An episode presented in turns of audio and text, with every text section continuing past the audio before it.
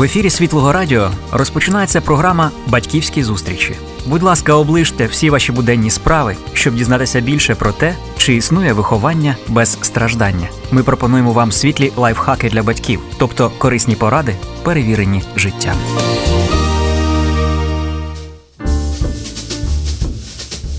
Доброго дня, шановні радіослухачі! Сьогодні ми з вами трошечки поговоримо про виховання дітей підліткового віку. Ми намагатимемось краще їх зрозуміти, і, можливо, нам вдасться трошечки підкоригувати своє ставлення, зміцнити стосунки в родині, також мати кращий, позитивніший вплив на наших дітей. Ми поговоримо на цю тему з талановитою людиною, мамою двох дітей підліткового віку, дівчинки та хлопчика. Багато наших радіослухачів впізнають її по голосу, тому що вона одна із солісток і авторів відомого в християнських колах гурту «Кроки». Ольга Дмитренко. Привіт, Оля. Доброго дня, дуже рада бути з вами. Дякую, що запросила, Мар'яночка. Дякуємо, Олічка, що ти прийшла до нас в студію. Ми знаємо твій досвід, твою мудрість, довіряємо всьому, як Бог веде тебе, вашу родину, і хочемо, щоб ти трошечки нам розповіла про все, що ти пізнала, що ти дізналася. Ми знаємо, що ти вже маєш давно вищу освіту, і для багатьох людей це вже великий здобуток – мати вищу освіту, мати сім'ю, мати дітей, все, чого ще бажати. Але ось ти зараз, маючи двох діток, пішла навчатися в Українську євангельську теологічну семінарію, здобувати нову спеціальність. Для чого це тобі потрібно було? Так, я, як і більшість, мабуть, з нас, закінчила школу. Звісно, що треба було вибирати вуз, знайшли спеціальність більш-менш таку цікаву для мене. Це інформаційна діяльність, документознавство. Я закінчила університет культури та мистецтв. І потім займалася творчістю, працювала. Але вже коли ми одружилися з моїм чоловіком Олесем, то, звичайно, потрошечку розуміючи, що таке людські стосунки. Всі ми, хто має сім'ї, знаємо, що ми виходимо на якийсь зовсім цікавий новий етап стосунків. Почала цікавитись цими темами, почала підчитувати якусь літературу, особливо тоді, коли народився перший мій синочок. Радила нам дружина нашого пастора, книжки християн, християнських психологів, пасторів. І потрошку я почала підчитувати. І коли мій чоловік мені розказав, що в Євангельській теологічній семінарії є така кафедра душоопікунства та психології, я думала років 2, але все-таки наважилася і сама толком не розуміючи до кінця, навіщо мені це потрібно, мабуть, таки Бог повів. Я поступила на однорічну програму, яка називається «Основи душоопікунства та психологічне консультування».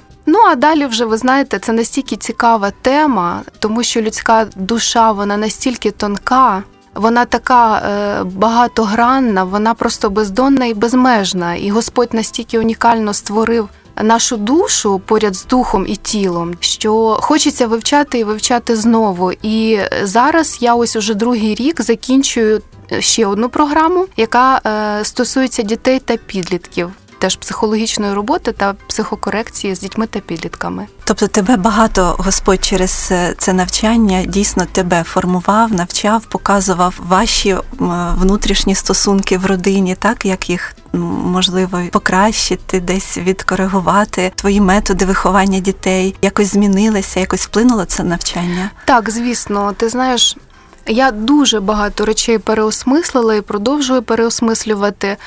Скажу, що моїм діткам зараз донечці 10 років, а сину ось 13 виконалося років. І за ці останні роки навчання я зрозуміла, що якийсь такий стиль більше очікування від дітей, щоб вони там, навіть по Біблії читаємо, що треба коритися, треба шанувати батьків. І якось трошечки, забуваючи сферу почуттів самої дитини, багато очікувалось від них. І коли десь ближче до підліткового періоду уже у них більше своє «я» почало проявлятися, свої бажання і так далі. Я дуже рада, що вивчаючи закони ці, як душа влаштована, психологію, скажімо так, я бачу, що насамперед спочатку треба розуміти.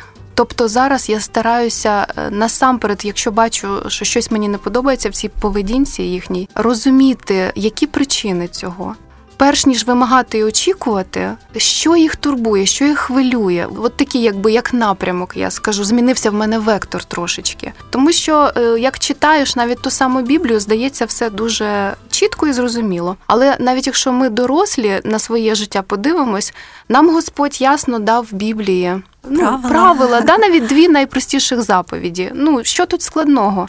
А всі ми знаємо, хто серйозно над цим замислюється, хто серйозно хоче жити вгодно Богові, бути щасливим в Бозі, як це насправді важко, і з іншого боку. Но надихає та думка, що Господь нас то приймає завжди, Господь нас то прощає завжди, і розуміє Він нас найкраще, і знає наперед, що ми ще там наробимо, можливо, в майбутньому багато чого. І так само мені, як мамі, я хочу займати позицію ось цього розуміння дітей і готовність пробачити їм. І безумовно любити, якщо говорити от про безумовну любов, яка в Коринтянах написана в 13 розділі. І ще хочу додати, що якщо говорити саме про підлітковий період, то ось тут, як ніколи, є всі можливості повправлятися в безумовній любові. Тому що є певні особливості підліткового періоду, і нам, як ніколи, треба вміти і нічого не очікуючи взамін любити дітей. І все, що написано в Коринтян, мабуть, всі ми пам'ятаємо, що там написано, от це все практикувати. Лише діти допоможуть дізнатися, який запас терпіння ви маєте. Давай трошечки визначимося із такими віковими рамками, що таке підлітковий вік, коли він починається, коли закінчується, які його основні характеристики. Раніше вважалось підлітковий вік десь 13-14 років. Зараз часи змінюються, наші діти зовсім в іншому суспільстві ростуть і виростають, ніж навіть ми.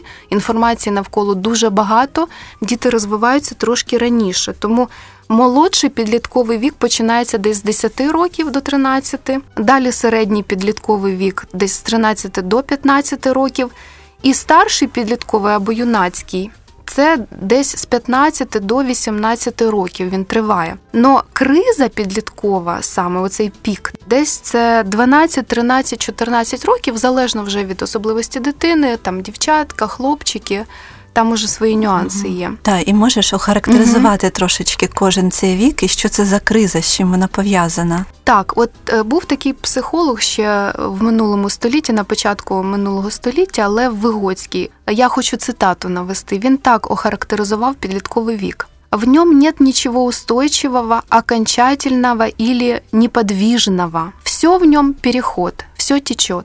Насправді для наших підлітків цей період, він дуже складний, він дуже такий, який вимагає найбільше підтримки з боку дорослих, які вже зрілі, які вже состоялись, так би мовити, в цьому житті. Це як стрибок від дитинства до дорослого життя, через прірву. От є ж твір такий відомий «Над пропастю воржи». І якраз про цей стрибок, тому що це вже прощання з дитинством певною мірою, але це ще не доросле життя. І тому підлітка, можна сказати, дуже багато різних і векторів, і ніби щось його навіть розділяє, розриває, Це такий конфліктний дуже вік. Чому? Тому що є така от термін полярність, Він водночас відчуває себе королем всесвіту, такі відчуття, що я тут самий унікальний, самий талановитий. І тут же паралельно він може себе через хвилину почувати самим нікчемним, якого не приймають. Далі дуже важлива, наприклад, думка підлітків, однолітків. Підлітки звертають велику увагу на думку інших про себе. Також дуже-дуже важлива приналежність до певної компанії. Оця саме приналежність. І уже, якщо дітки, наприклад, для них дошкільнятка для них, батьки – це був цілий світ. В школі десь ранні класи для школяриків думка вчителя найважливіша, вони хочуть вчитися, бути лідерами в класі. То для підлітка найголовніше – це ось однодумці, однолітки. І там, де тебе приймають, там, де тебе поважають, їм дуже важливо мати авторитет. І я в цьому зв'язку хочу для християн, батьків, що сказати. що ваша дитина в будь-якому випадку в цьому віці буде собі шукати компанію. І от саме в цей період надзвичайно важливо подивитися, от що в вашій церкві, що в моїй церкві от для підлітків є, яка там атмосфера, тягне його туди чи ні. І постаратися таку запропонувати, якщо не в своїй церкві, то, можливо, десь там, знаєте, от в табір буває якісь от християнські їдуть підлітки, або десь в гості на якийсь молодіжний підлітковий клуб в іншу церкву, десь може поводити по церквах, щоб він десь знайшов своє місце, щоб він приріс до цієї компанії. Тому що якщо цього не станеться, а він буде шукати, оскільки це базова потреба, ця в приналежності, може знайти собі якусь іншу компанію, як ми це розуміємо прекрасно. Но рідко хто залишається в цьому віці на самоті, тому що в них є така потреба в діток в цьому віці. І ще, якщо говорити про підлітковий вік, на чому би я хотіла наголосити, які відчуття, що відчуває підліток? Це дуже різкі перепади настрою можуть бути. Вранці у нього жахливий настрій, зі школи може прийти в прекрасному настрої. Дуже впливають різні події там, що оточує його, на настрій. З іншого боку, вони вже себе почувають дуже дорослими. І для батьків уже, наприклад, модель, що, значить, я сказав, ти повинен виконати, вона не зовсім працює. Тому що ще ж батьки дуже часто люблять апелювати, що ти вже дорослий, ти маєш вже виконувати обов'язки, там і по дому якісь, і до навчання серйозно, будь ласка, стався. Але там, де є обов'язки, там вже і більше прав. І говорити з підлітком уже бажано на такому рівні, не на рівних, в плані як такий друг. Знаєш, от буває, батьки там починають як підлітки вдягатися, бути такими молодіжними. Ні, треба залишатися в своїй зрілій позиції, але з повагою. Якісь прохання мають робитися з повагою, тому що підлітки дуже чутливі до тону.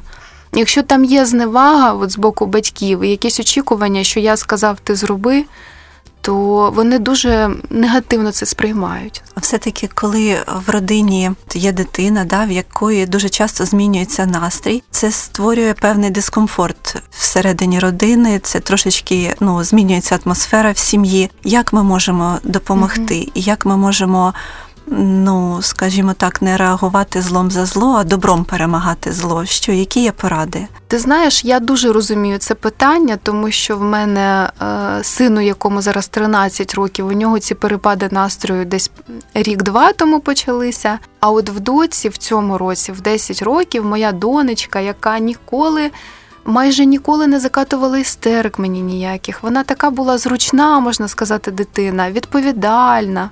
Раптом вона почала пищати чогось. У неї одне слово не так, чи я її відмовила в чомусь, все, у неї ледь не сльози. І це, звичайно, ти права, це дуже вибиває з колії і дуже легко можна втягнутися в якусь перепалку з дитиною. Я завжди стараюсь пам'ятати слова нашого викладача. В мене прекрасний викладач Наталія Простун, прекрасний психолог з великим стажем, і вона дуже чутлива і чуттєва така людина. То ми задавали ці питання, ми майже всі там батьки, і вона сказала, «Это надо видержувати». Так буде не завжди. І пам'ятати, що ми зрілі, дорослі. Ми можемо це витримати. Підліток, він знаходиться в цьому стрибку через прірву, і його емоції буквально там вирують, але ми можемо це витримати, і завжди нам треба нагадувати собі, що ми то вже не підлітки, ми не повинні відповідати там, скажімо, емоціями великими, бурхливими на емоції. Правило таке – перечитувати 13 розділ Коринтян і максимально до останнього – відповідати лагідно, спокійно. Це не означає, що треба дозволяти все дітям, що вони хочуть. Ми можемо твердо стояти, якщо там не можна, допустимо, у нас же є тверезий розум, якщо підліток десь проситься на якусь там нічну вечірку чи ще щось, а ми не дозволяємо. Ми твердо стоїмо в цьому. Но ми не кричимо, не сваримо, не дорікаємо, не тиснемо на почуття провини. Не принижуємо. Ми просто аргументуємо свої рішення і спокійно, і теж не треба дуже довго, знаєш, буває, я сама впадаю в те, що я повинна ж пояснити, і я починаю по півдня пояснювати. Ні, тут все-таки треба аргументи навести, свої рішення сказати в любові, в прийнятті, з повагою. але в цю перепалку не вступати, тому що ми не підлітки. Ми залишаємось в стабільній, тверезій, зрілій, твердій позиції. І для підлітка це має цілющий ефект. Ти знаєш, от якщо батьки залишаються стабільними, то ось ці перепади настрою, вони вивітрюються з часом. Тобто ми повертаємося до біблійних основних принципів. Любов довготерпить, любов милосердствує, любов не величається, не надимається, не поводиться нечемно, не шукає тільки свого. І ми проявляємо таке серце, яке є в Бога Отця нашого, повне благодаті, повне милосердя, прощення. Не акцентуємо увагу на якихось гріхах минулого дитини.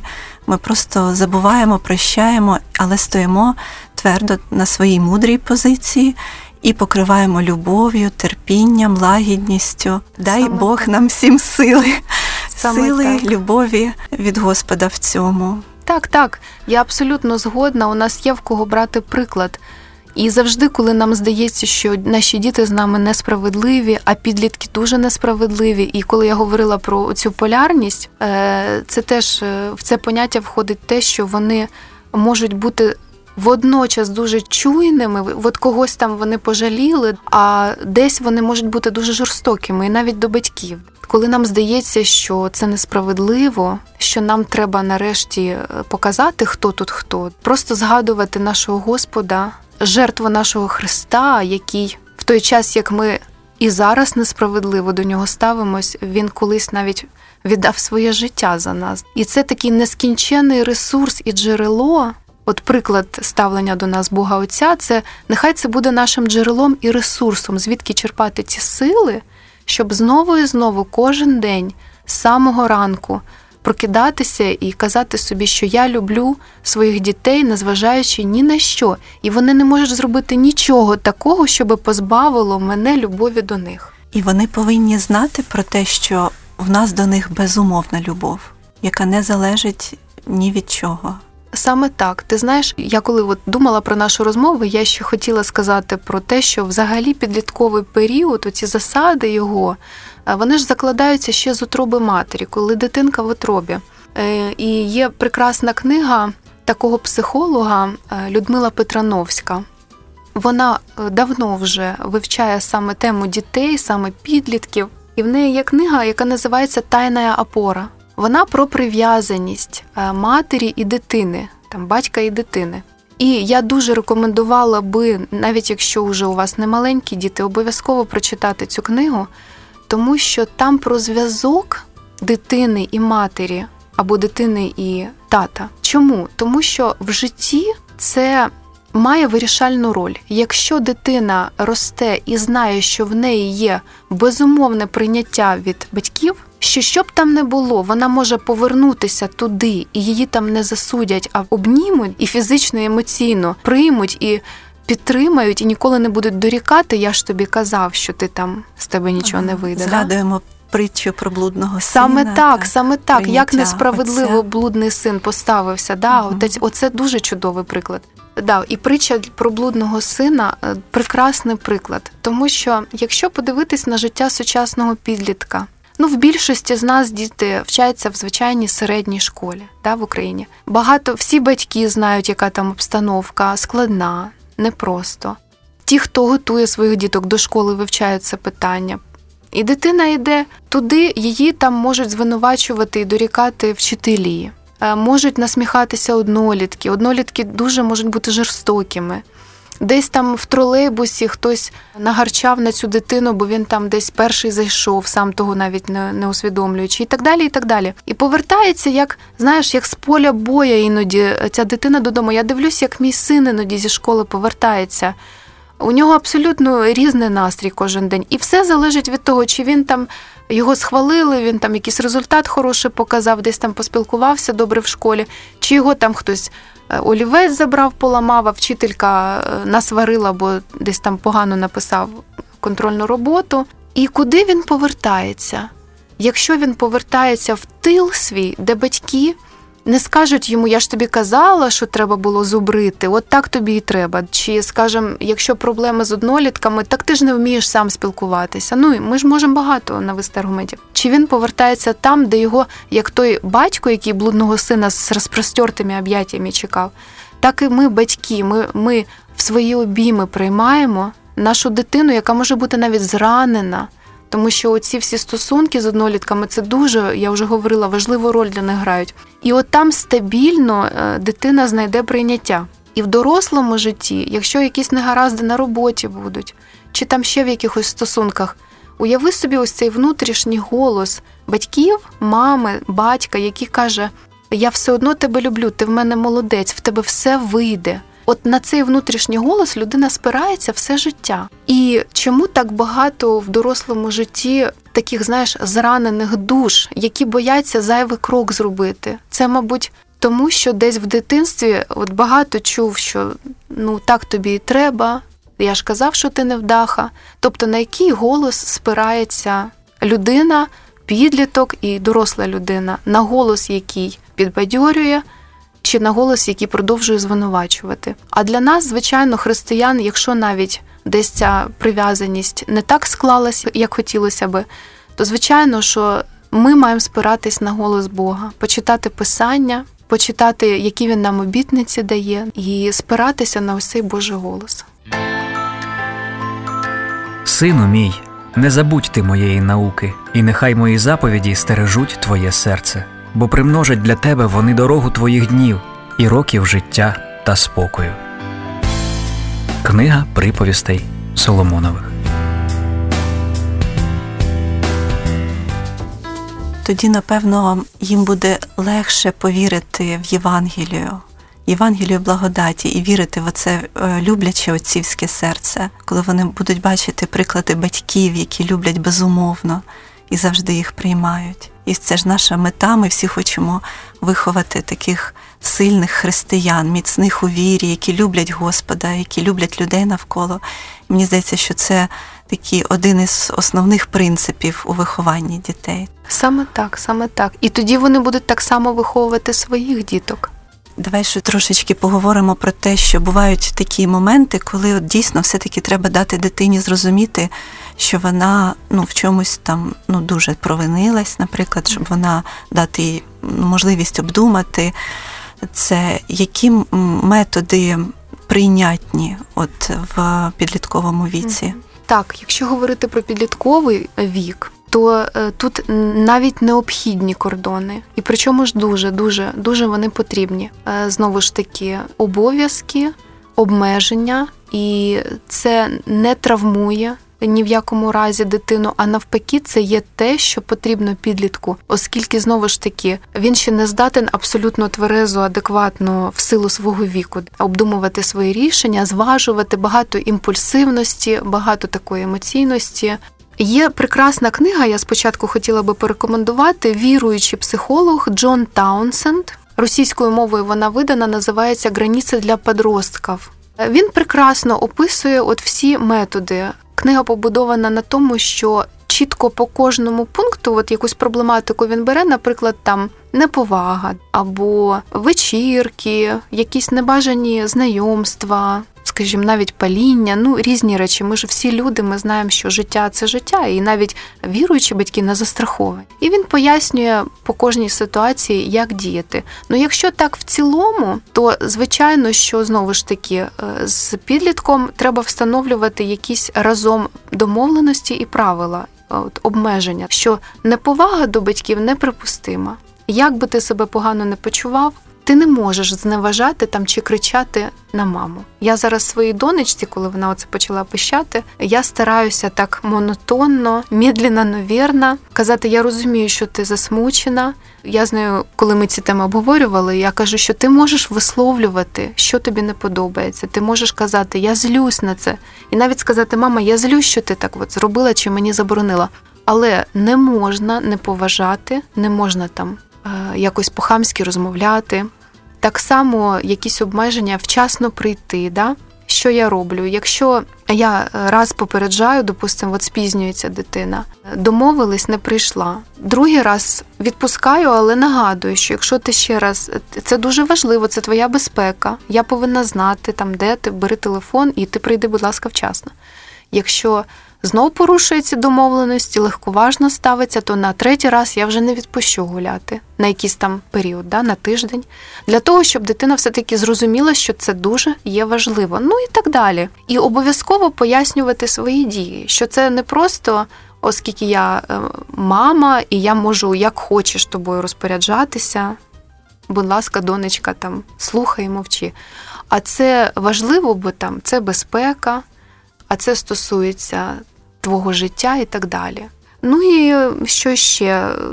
Якісь там, от Таунсенд той самий радить, якщо кишенькові гроші, то ми можемо теж домовлятися, що є якісь, ти виконуєш якісь правила, і в кінці тижня тобі видаються кишенькові гроші. Це з таких практичних порад. Але кому глибше треба зрозуміти, от також ще є хороша книга, автор Гінот Хаїм, вона теж російською мовою видана, називається «Книга для родителей. Как преодолеть проблемы переходного возраста».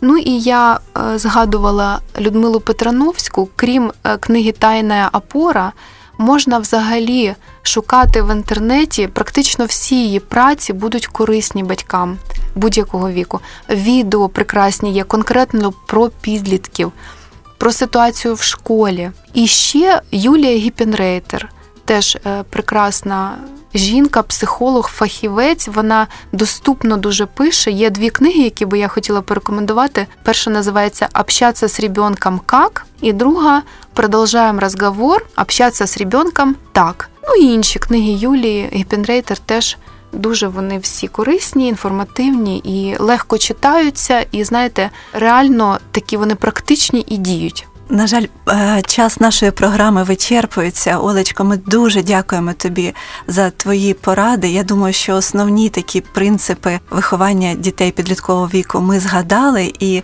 обов'язково тебе запросимо і запишемо з тобою ще програми. Дуже дякуємо. І дякуємо вам, Маріночка, шановні радіослухачі, що були з нами на програмі «Батьківські зустрічі».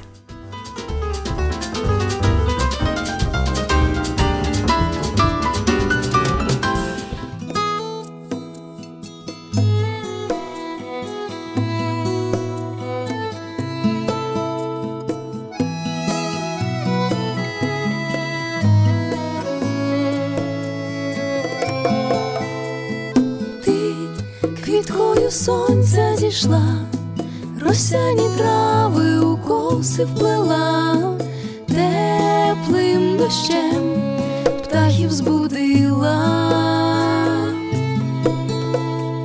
Ти промінь любові знайшла, слово свого творця зберегла, і в небеса злетіла. Весна моєї душі, весна моєї душі,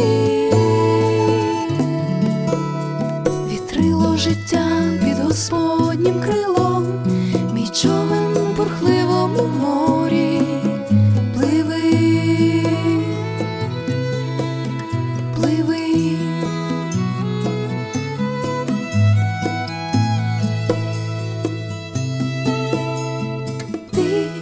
Серце раптово прийшла, кригу зимову перемогла, мрії далекі здійснила.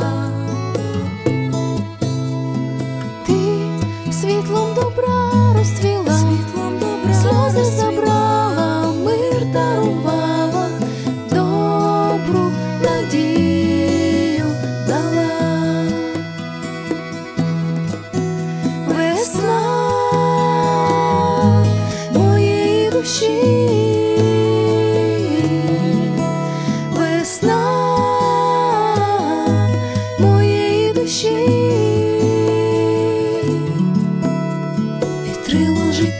Під Господнім крилом, мій човен у бурхливому морі.